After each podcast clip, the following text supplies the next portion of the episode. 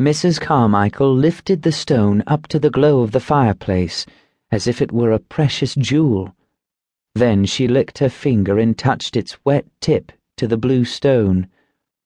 "Oh, yes," she sighed. "It still tingles." She looked back at Craig and Linda and said softly, "This is a living stone." "What does that mean?" asked Craig. "The stone has a mind of its own," said their hostess. "How can a stone have a mind?" asked Craig. "Don't encourage them," said Craig's dad. "The children have more than enough imagination as it is." Missus Carmichael ignored the interruption. "Stones think, just like you and me," she said. "But a living stone is a wizard among stones. Some say they were made by wizards." She handed the stone back to Craig, who immediately put it back into his pocket. "Maybe that's why Nessie wants the stone," said Linda. "You didn't see Nessie," said her dad. "If Nessie wants the stone, why didn't she take it when I dropped it?" asked Craig. Missus Carmichael winked at Craig.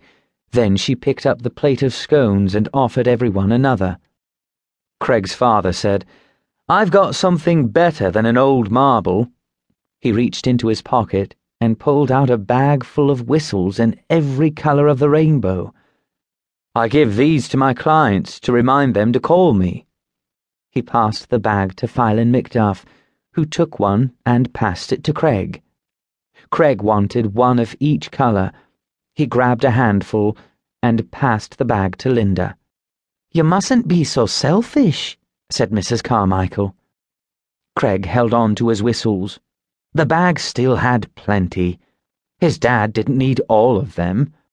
"He's young. He'll learn," said Philan McDuff. "It's what we give, not what we take, that makes us heroes or monsters." Craig said, "Nessie looks like a monster." "We've heard enough about Nessie for one night," said Craig's mom. "It's nearly time for the children to go to bed." "People have been seeing Nessie for hundreds of years," continued Missus Carmichael, ignoring Craig's mom. "Has anybody ever caught her?" asked Craig. "No," said Missus Carmichael, "but many have tried." As she spoke, she poured milk into Craig's tea. "Nessie's a fast one, and she dives deep.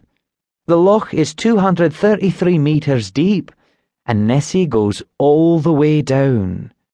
"I'm one who's tried," said Mister McDuff. "You'll never catch her, unless she wants to be caught." "I'd like to try," said Craig. He sipped his tea.